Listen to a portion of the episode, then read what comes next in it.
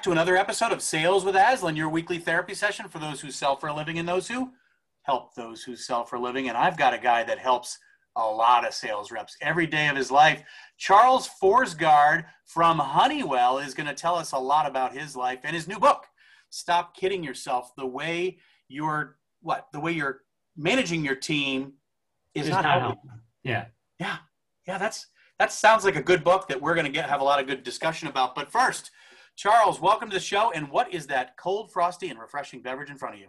Well, being a fellow New Englander, it has to be Sam Adams and Sam Adams Summer Ale because it it's summer, and you know I'm down in the South, and it gets it gets a little sticky down here, so you want that lighter kind of ale for the summer. Oh, that's perfect. Oh, and I have had a more than my fair share of those on the pod, but I've also um, selected a Sam but this, Sam, is the Beach Session IPA, the crisp and tropical ale that's got 4.7% alcohol by volume and 30 IBUs. As you know, my listeners, I do track the IBUs, the international bitterness units.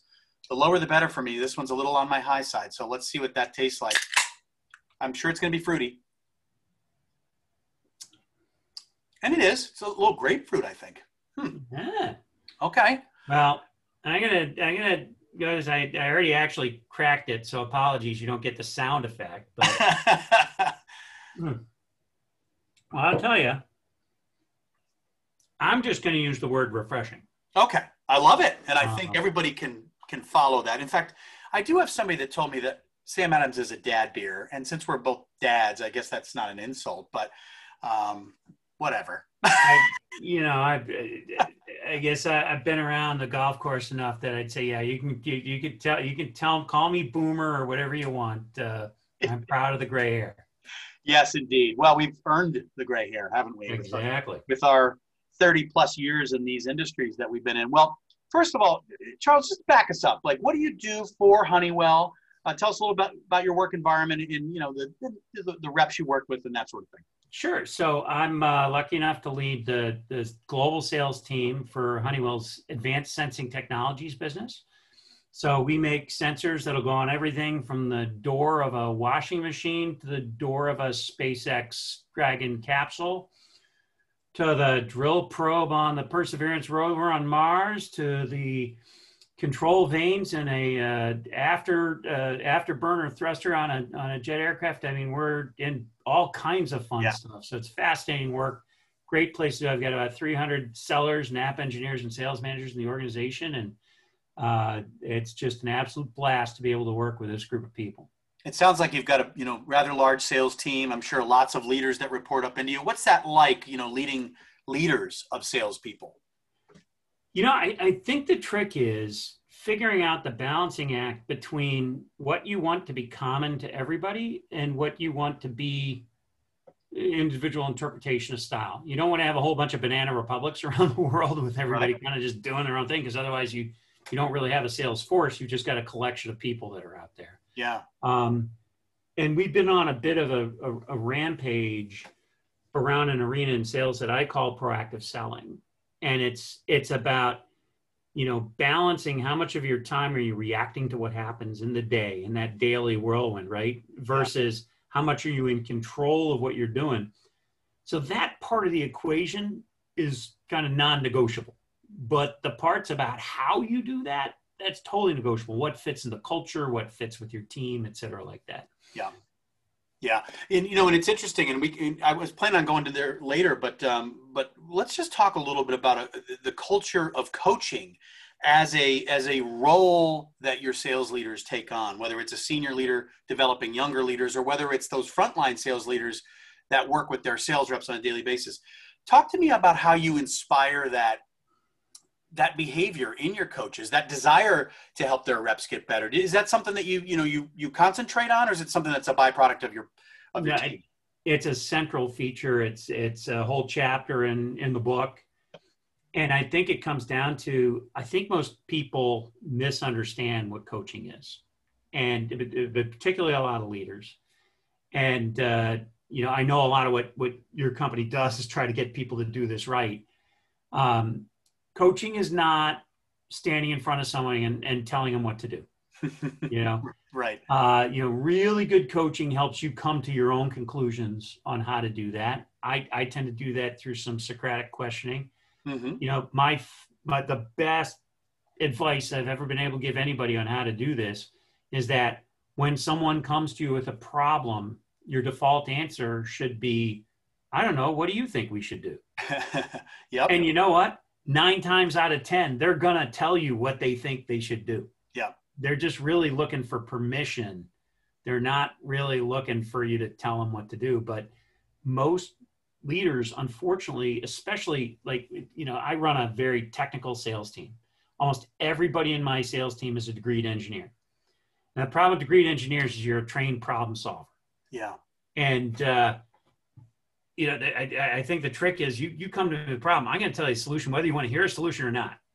And it's probably the biggest difference between my first marriage and my second marriage is, is understanding the difference between those two things. Yeah. Yeah. Uh, but the, the, the trick with salespeople is, you know, they usually know, sometimes you might have to coach it out of them because they haven't thought it all the way through, but they're integral to the, the, the, the situation, they have the most data to do it. You just want to kind of coax it out of them.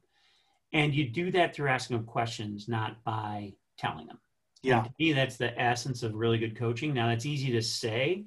It's a lot harder to do and to, to coach people on how to coach. Yeah, we, we always talk about the fact that that some of what we teach and some of what you, you have in your book, it sounds like there's a lot of I don't know common sense to it, mm-hmm. but the problem is they don't put it in common practice, right? I mean, it's it's it's just got to build into a habit. And so uh, you use the term Socratic questioning. I'm going to dive in there and see what you mean by that. What what does that specifically mean? Because I think it overlays quite nicely with something that we that we teach that I'd like to kind of pull together in my own mind and for the listeners. Tell me what you mean by Socratic questioning. And it, goes back to Socrates and how he would run a class of students.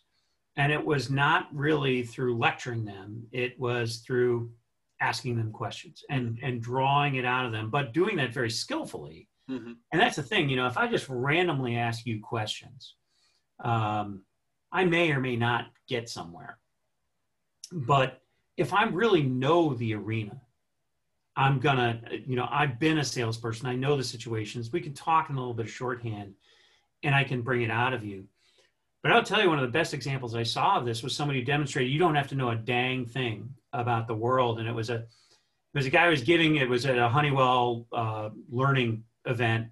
And it's a guy who's a professional coach. And, and he came in and he said, I want you to watch this video of me coaching a guy on tennis.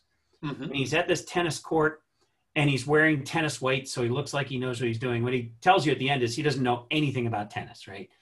he's got this tennis player and it, and he says, "What what's your problem?" The guy says, "Oh, I'm hitting the ball too far this way." And he goes, "Well, what's your goal?" Well, I'm trying to hit you know uh, more shots in the in the you know whatever the zone is where you hit the shot, so mm-hmm. it's not a penalty or whatever. Yeah, I'm trying to put more shots in there than out. And he goes, "Well, what's your target?" Well, I'd really like to get eight out of ten. Okay, that's your target. Then we're going to go for eight out of ten.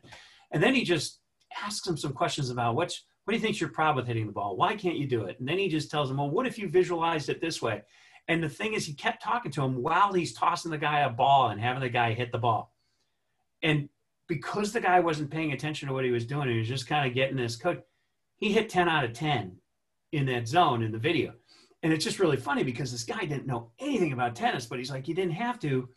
The tennis player knew his answer. He knew what he was doing wrong. He was just thinking about it too much. Yeah. He distracted him just a little bit, and boom, he's just succeeding. And, and sometimes I think that's what you have to do with a salesperson they get too close to it. They're very emotional about the deal.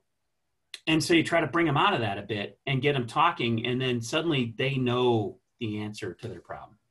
Well, and, and so I yeah, my supposition was correct because you you've you've probably read some of our blogs and you've definitely been a listener of the podcast before. We we talk about gap questions, get at the problem questions. They're nothing more than trying to get that sales rep to, in their own mind, do exactly what you're talking about. What what do I think is the problem? And if I ask the questions in a way that you have to think about that and come up with those answers yourself, versus me telling you what mm-hmm. I witnessed, you are much more likely to take action on improving that, right? Oh, yeah, because it, totally, it's not my idea, it's yours. Exactly. People don't argue with their own data. Exactly. Clear and simple. Well, that I love that tennis story. That is that is uh, that's incredible, actually. When you think about, yeah, just taking your eye off what's so close to you, and we we talk about you won't take offense to this. We talk about commission breath and sales reps. Mhm. When when there's a commission tied to everything I recommend to you, people seem to maybe shy away from that. You've got something to gain. But when you turn the corner and say, I'm putting what the what the client has as their top uh, goals, what's on their whiteboard, we like to talk about Mhm. something that's bothering them. Now I'm solving their problem. That's a different conversation altogether. All right. So you talked a little bit about um, you know interactions with sales reps. Um, I, I want to go back to the leading of leaders and how you instill this this culture of coaching, this this um, this culture of developing people.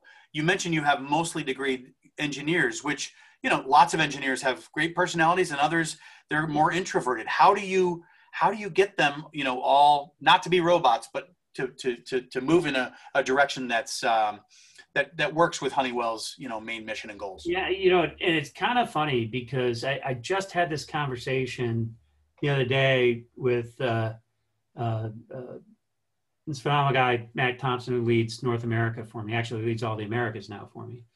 And I mentioned to him, we were talking about something with introvert extrovert, and I said, "Yeah, you know, I'm a professional extrovert." And he goes, "What do you mean by that?" I said, "Well, actually, I'm a very introverted person, but professionally, I'm an extrovert. And since I've been selling things since 1982, it's kind of natural to me now. But there's a an on switch and an off switch that that I have." And he goes, "Wow, I'm exactly the same way." And what was funny is neither of us would have guessed that about the other, even though we've worked together for a few years. Interesting, we yeah. know each other pretty well. And I've had a similar conversation with any number of people in the business. And I find that, at least in technical sales, more of the salespeople I meet are natural introverts who've learned how to be a professional extrovert. Yep. Um, and so that part of it is an interesting part of the equation. But to go back to your original question around how do you do this, you know, with leaders and everything, I always tell everybody just lead by example. Hmm I try to do the same thing myself when people come to me with a problem. And I got to bite my tongue sometimes, and I'm not always good at it as I'd like to say I am. But try to say, how do you want to solve that problem instead of just telling them what I think they should do. Yeah. And because here's the problem: as leaders, especially today, we have that much more stuff on our plate. Our whole day is jammed end to end. You know, you and I had a quick discussion as we came into this because both of us were coming right out of another meeting Exactly. as we came in to do this podcast. That's how every meeting is. Hmm So when I get one of my people on the phone, it's very easy to say, look, I don't have time to go through this. So I'm just going to tell you what to do. Yeah. And and that's what you can't do. And you got to bite your tongue and there, there, there's still going to be times you're going to do it, but you got to stop yourself from doing it. Well, and I, I love that you brought that up because when I think about what we what we tell our sales reps to do, or what we what we instruct them is the right thing to do, is to put the other person's needs ahead of yourself. Well, as leaders, guess what? We got to do the same thing, right? To your point, I'm too busy for this is really a bad attitude to enter any conversation. No, so you you, you got to make that mind shift in your own mind. I'm here to help develop this person, and therefore I got to take the time it's going to take. No, it's funny because you just reminded me of a story from when I when I first started in, in sales at a company where you and I worked together.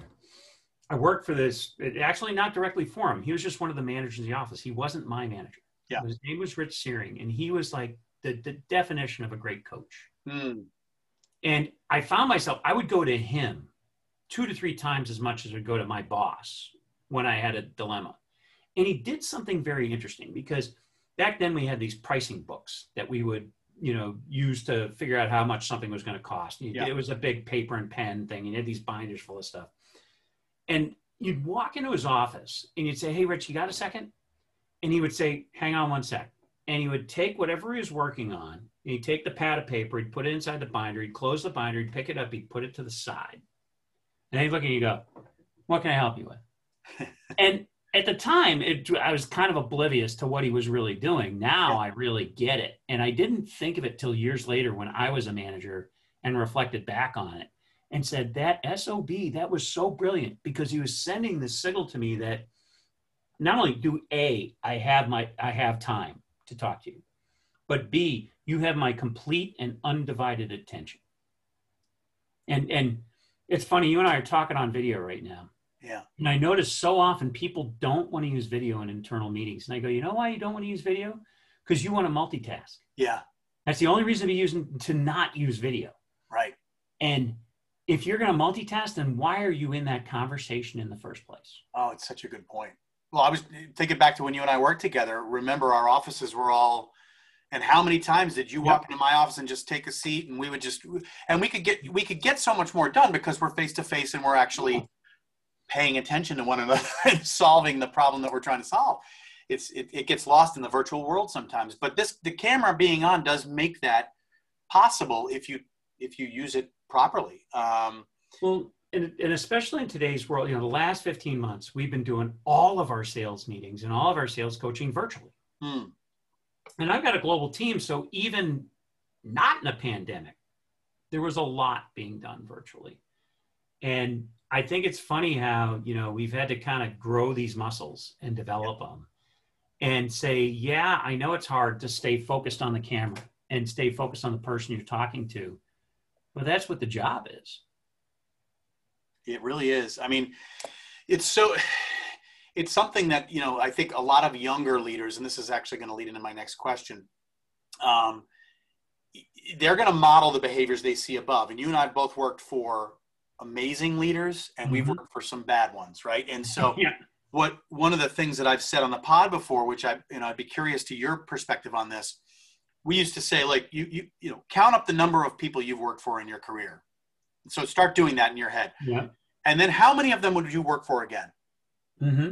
And that's a, it's usually a pretty small percentage. Now, some people say, well, I'd work for, you know, four out of the 10 again, or, you know, however many. Um, I remember at one point, I, I think I had worked for 25 leaders and I've only been in working for 30 something years. Mm-hmm. So obviously that's, that's complicated math. I've, I've been, you know, people have been coming and going out of my, out of my life for a while. Um, I would only work for probably three of them again. So, what does that say about the role models I've had and what I've had to do, right? What's your perspective on that? Just do that so, quick math. It's a really interesting perspective because I, so I've been selling stuff for about 39 years, so long, longer yep. track. And it's funny because I've compared notes with my wife on this, and her stats are about like yours. Yep. There's only about three people that she would go back and work on.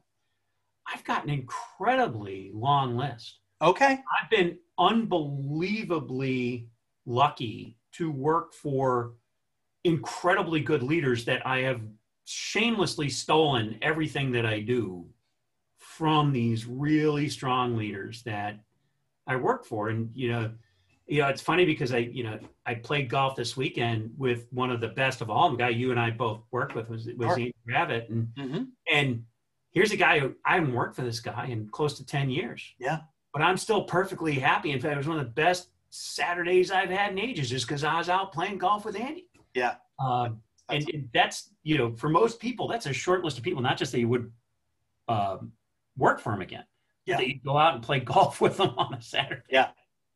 Well, and I'm not saying all of us have to want to be liked, but I think the fact that Andy and others that you've worked for uh, inspired you to not only take the best of all of them and, and, incorporate that into your leadership style, but the fact that you still would work for them again, I think that's a huge testament to them. And I think we as leaders should strive to be the type of leader that someone would not not just want to leave uh, you know, after a short stint with us, but would want to come back and work for us again. And, and I, what I'm trying to sort of evolve the conversation into is how do we do that? And I think it's through that culture of coaching. You know, you as a senior leader, you know, the top leader in the company in the sales department, then helping those leaders below you, you know, drive that that that culture of coaching and that development mentality. I, I think that it's that second piece you talk about. The culture of coaching to me is table stakes. You better have that. But that development mentality that you said at the end is also huge because have you set yourself to make people realize you're there to help them get better? Yeah. Um, not for your sake, but for their sake. And I think that makes a big difference. And one of the things that I'm proudest of is that I've, I've got three people on my management team that worked with me before one of them worked for me at three different companies. You know, and and it's I think know, I know what you're talking about. Well, yeah. when you get that, it's the best compliment you're ever going to get at a boss. Not just they'd be willing to, but they that they actually did. And I talk about those folks to the other people on the team all the time and say to, to the point of what you're talking about, you should be, you know, your aim should be that you've got people on your team that would want to come work for you again. If you left and went somewhere else, would they follow you? Yeah. No, I think uh, it's great. It's great, and I and I love I love how much we have in common in terms of that. So that leads me to you know one of a couple final topics I wanted to bring up, which is is your book. You you you are a senior leader at a at a huge company and somehow found time to write a book, which I cannot solve in my own personal life. Not that I have anything of value to say, but I would love to know what inspired you to write the book and tell us a little bit about the book. So I will tell you what inspired me to write about it is really the contrast between that guy I talked about uh, named Rich Searing. And uh, I went to another company after 26 years. And at that company, the management style was um, if you needed a result, you beat people with a stick and said, row harder. And it was, don't tell me the truth, tell me what I want to hear. and I realized that I'd gone from an era in sales management where in the early days, it was all about how to enable me to be a better seller, how to teach me to be a better seller, how to coach me along to a world where it was all about, you know, intimidation and fear and, and the beatings will continue until morale improves. Kind of so true. And I, I left that experience and I said, you know, something's changed in sales management. And and I think everybody's deluding themselves to think that how they're running their people is actually good. Because I'll tell you, that company, everybody would pat themselves on the back and say, We're doing a great job. We just beat the, the bejesus out of that salesperson and he's going to go perform now. And you'd be like, No, he's not. He hates you. He'll do what you asked him to because right now he's got a mortgage and he doesn't want to get fired. But the first time his phone rings from a headhunter, he's gone. Yeah. You know, and that's that's that's the difference with it. So I, I I wrote the book, and your point, you don't do that lightly, right? Because yeah. it's you're giving up a lot of hours to do it. Now, in, in retrospect, it's kind of like having a baby. You tend to gloss over the worst parts of it, you know, yeah. later on. Yeah. Like I would know, but I'm told. but the the the point of it is, if you really actually are passionate about the topic, it's not as much work as you would think to sit down and kind of have it all come out. The work is making it come out coherently and and, and then getting it all through to where it's something that's published. But um, saying what I wanted to say was huge. And, and it's funny because it's become a bit, it's, it's my manual, it's my operating manual at Honeywell. And honestly, when I have a new sales leader come in, the first thing we do is hand them the book. Yeah. And say, look, if you want to know how I think, if you want to know how we want to run the sales team, here it's all right in here. This is how we how we want to do it. And I've been very fortunate. I've had a lot of sales leaders at other companies come to me and say, Hey, you know what? I read your book and it actually helped me figure out a bunch of the stuff that I was trying to figure out, particularly as a new sales leader who's just taken over a team and you're trying to figure out how do I do this? Yeah. That's a, that's a lot of what this is. That is that is good. Well, I wanted to um, I wanted to give you an opportunity to talk about the book, and, and obviously um, you guys can pick that book up. I'm sure it's on Amazon, right? It's on Amazon everywhere Amazon. books are sold. Yep. Yep. Um, but I want to close our discussion with a little game. Um, so I'm going to give you a, a, second to think about this. I want you to think about your most rewarding moment as a sales leader. And then I want to uh, also ask you um, the biggest regret you have as a sales leader, because I think as I'm as I'm setting this up, uh, and this is kind of the first time I'm doing like a front, you know, tales from the front line of a sales leader. We do a, a lot around the podcast of tales from the front line of, of sellers. But I think there's so many sales leaders listening to this. I want to give them something to think about. What's your biggest rewarding moment, your biggest regret? And I want to start to ask uh, the next leaders that I have on the pod what that might be. And I'm, I'm going to give that some thought for, in my own in my own world. But I know I didn't give you a lot of time to think about that, so I am tap dancing until I see mm-hmm. something on your face that says, "I'm ready to go." I'm ready. I, I, I've got got two things. Okay. And it's kind of funny because the flip sides of these things are um, firing someone and not firing someone. Mm, mm-hmm. And so the most rewarding thing was I, I, I, it was another just great experience leading a team. I was leading a, a, a drives sales team at a uh, another company, and and we had a guy on the team who just was not getting it done, and he was off in la la land. Yeah. And the easy thing to do in that circumstance is to say, you're gone. But, you know, the, the, what you come to realize over time is that there's, I have never met anybody who wanted to do a bad job. Yeah. And so we sat down and we had that tough conversation, that adult conversation around the dreaded performance improvement plan. But for the first time, I explained it to the guy in a different way. And I said, look, you're, you're drowning right now. Whether you want to admit it or not, you're in the ocean, you're drowning. And we're in a boat nearby and we've just thrown a rope in the water. Now, I can't jump in the water with you. You've got to grab that rope and pull yourself back in the boat. But we're going to do everything to help you pull yourself back in the boat, short of jumping in the water with you. And for some reason, that made the light bulb go on over this head. And, you know, although it was a 90 day PIP, in 30 days, this guy had completely turned himself around to where he was was then being a, a, a top performer. And it really informed how I approached performance problems from that day forward, which is, you know, there's certain people you're going to end up letting them go. Yeah. You know, that's just inevitable. But there's a group of people that, you know what, if you just approach it that way, they just kind of need the bucket of ice water over their head to tell them what's really going on and give them the direction of what to do and give them the coaching on what to do. And they'll, they'll turn themselves around. And in this particular individual, it was one of the most satisfying moments when his, his boss came to me a month later and said, I think we can take him off the PIP. And we, I looked at everything and said, you know what? You're absolutely right. And wow. That, I mean, that's, that's a great story. We talk a lot about, um, I call it coaching as a team sport. You know, mm-hmm. sales is a team sport. We know that, right? You, you call in specialists, you call in tech, you know, technical people, technical sales, but the relationship that a coach, you know, the manager and the rep have, if viewed as a, you know, a team sport, in other words, we both have the same goal that you perform as a sales rep. And if we do our jobs correct, we're going to both benefit from you doing well, right? I have no, I gain nothing by you not performing. So mm-hmm. if, if we're both on the same team and we both have the same goal and my motive is pure, then we should be able to work together. I think some people think that the person sitting on the other side of the desk or on the other side of the monitor that we're looking at is not there to help us sometimes as a sales rep. And and and there are companies that you pointed out. There's boiler rooms out there. There are. There are Glengarry Glen Ross mm-hmm. sales organizations. And by the way, if you're a good sales rep, don't work for them. Like choose a better career. Like go somewhere where someone does care about you succeeding.